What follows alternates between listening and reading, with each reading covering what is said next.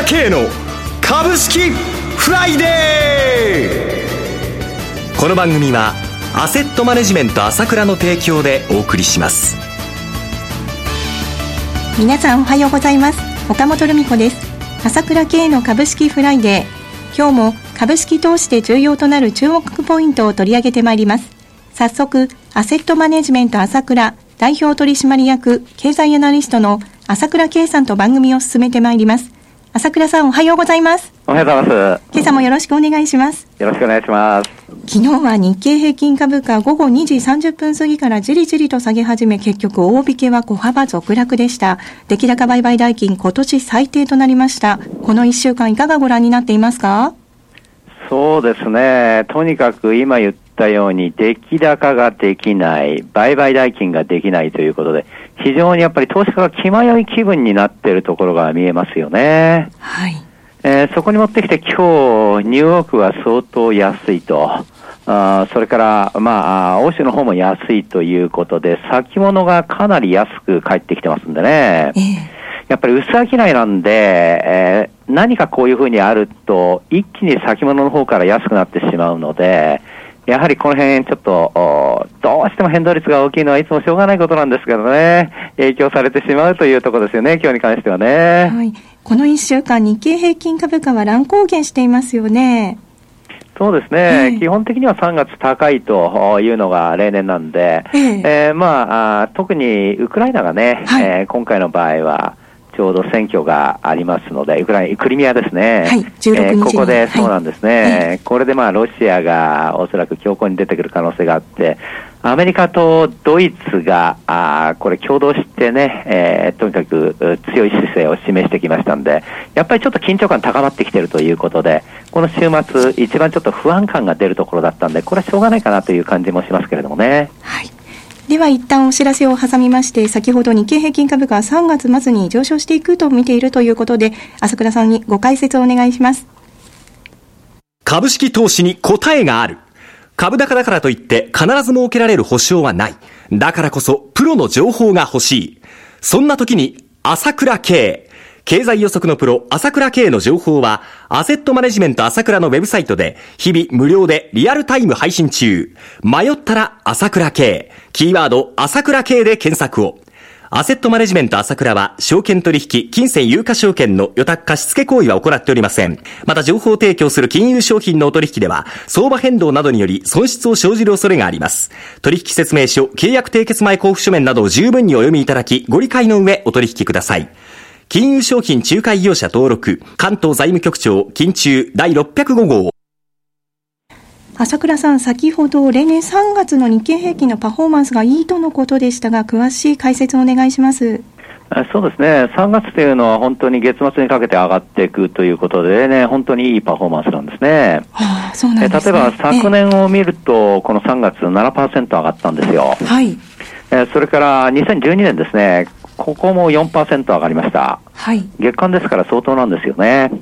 まあ、2011年は3月11日、ご存知のようにあの地震がありましたんで、はいえこの年だけは8%安なんですね。はい。だけどその前の2010年も10%高。その前の2009年も7%高なんですね。ここ5年見ますと、4年は上昇しているんですね。そういうことです。地震の時を除いては上昇するので、えー、まあそういう傾向があるわけですよね。まあ期末に向けてという流れがあるわけで、3月末から4月にかけて高いっていうのは、まあ季節性があるわけでね。えーまあ、そういう意味では、この特に私、注目したのは、あ外国人投資家があ特に先週、大幅な買い越しになってきましたよね。はい。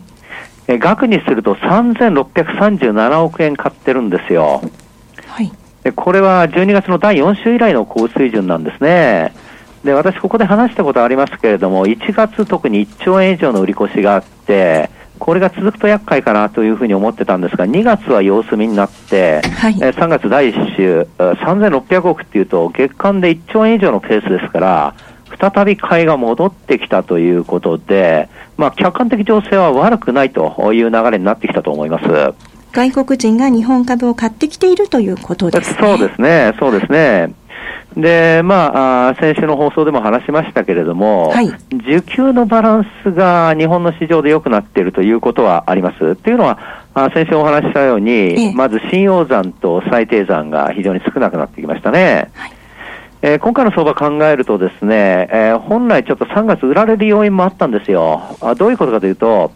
オリンピックが、あ まあ、決まったのが9月の7日ですか、昨年のね。昨年9月7日です。それから相場が急騰しましたよね。はい。えー、えー、そこで信用でだいぶ買い付いてる期日が6ヶ月目で、えー、ここで来るわけですよ。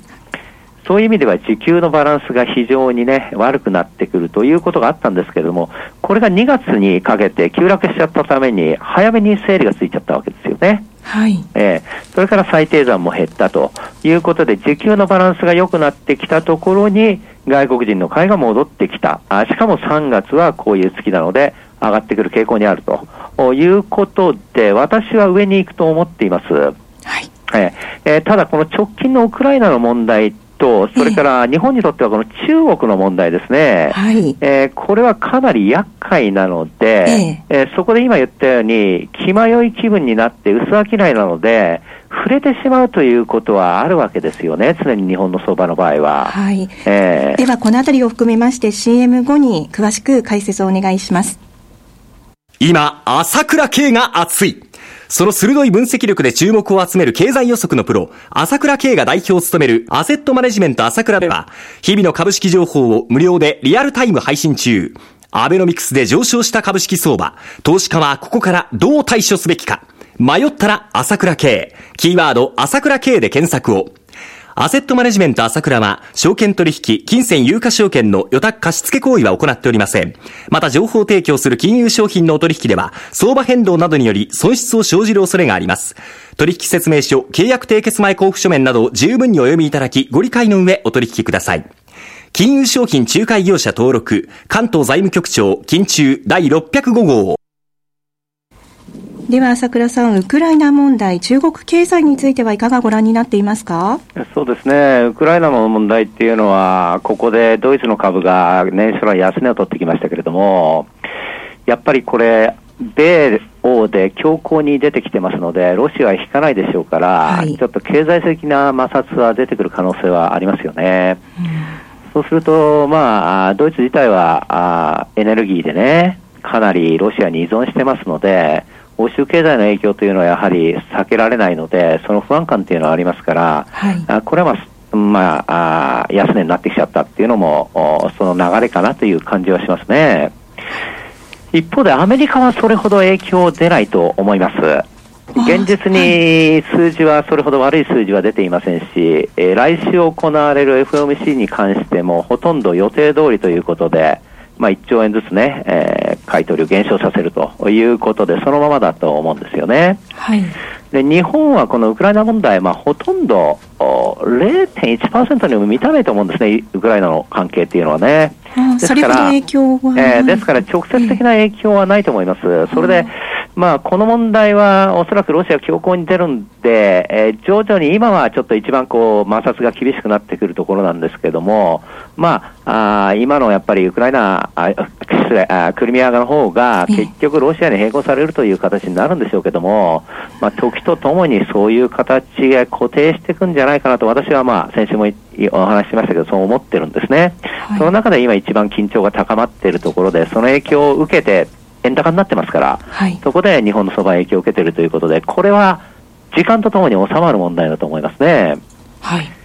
一方の中国なんですけれども、えー、これは特にここに来ては、やはり中国の減速というのがはっきり経済指標の中に出てきましたよね昨日発表されました経済指標も、いずれも市場予想を下回る弱い内容でしたね。そうですね。それからやっぱり私一番驚いたのは2月の輸出がね、えー、えー、前月比で18%減少したということですよね。はい。これだけ減少したというのは初めて見ましたよね。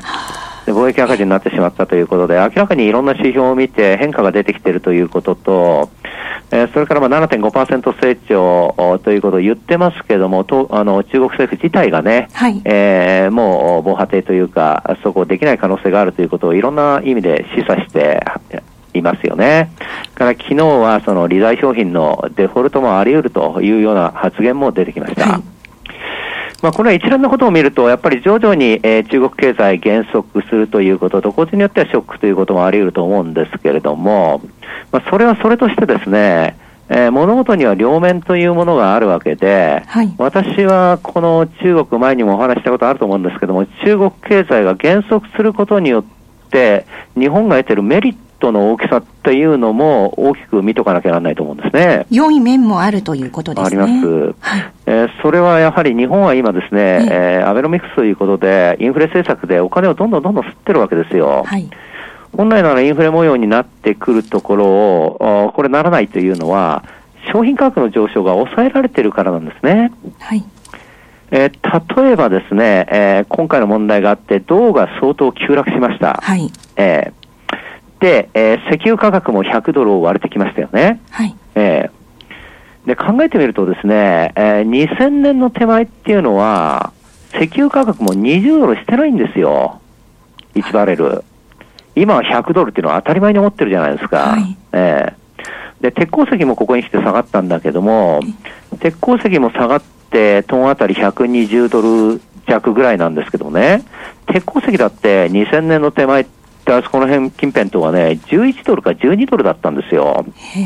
はい、っていうことは、石油にしても鉄鉱石にしても5倍から10倍の価格が今当たり前の世界になっちゃってるわけですよね。はい。ええー、で、2007年の段階では、石油なんかは、あまあ、中国の経済がものすごく良かったからなんだけども、150ドルまで行っちゃったから、今考えてみると、今より5割高い水準ですから、今、リッターで車乗ってる人分かるでしょうけども、リッター150円払ってるのが、もしそういう状態だったら220円とか30円払わなきゃならない状態になっていた可能性があるわけですね。中国経済でどんどんどんどん今までのようにえ拡張してたら、はあ、え、はい、そういう意味での商品価格の下落というのがあって、これが商品にもいけない。それからアメリカの経済が良くなるから、あその、いわゆる、量的緩和っていうことで、米国債にもいけないということで、お金が株に来てしまうということと、はい、まあ、これは私いつも言ってますけれども、それから、今言った、あ 今言ったようにですね、インフレが抑えられるというメリットはあるわけですね。このメリットはものすごく大きいと思いますよ、私は。はい。まあ、こういう部分も見ておく必要があると思いますね。はい。朝倉さん、今朝もありがとうございました。お話は、アセットマネジメント朝倉代表取締役経済アナリストの朝倉圭さんでした。ここでお知らせです。私どもの会社の吉田沙織が、夕刊富士の株アングランプに出場しています。毎週月曜日掲載です。どうぞご注目ください。私、朝倉慶が代表を務めますアセットマネジメント朝倉は、SBI 証券、楽天証券への口座開設業務を行っています。私どものホームページから両証券会社の口座を作っていただくと、週2回無料で銘柄情報を提供するサービスがあります。ぜひご利用ください。それでは今日は週末金曜日、頑張っていきましょう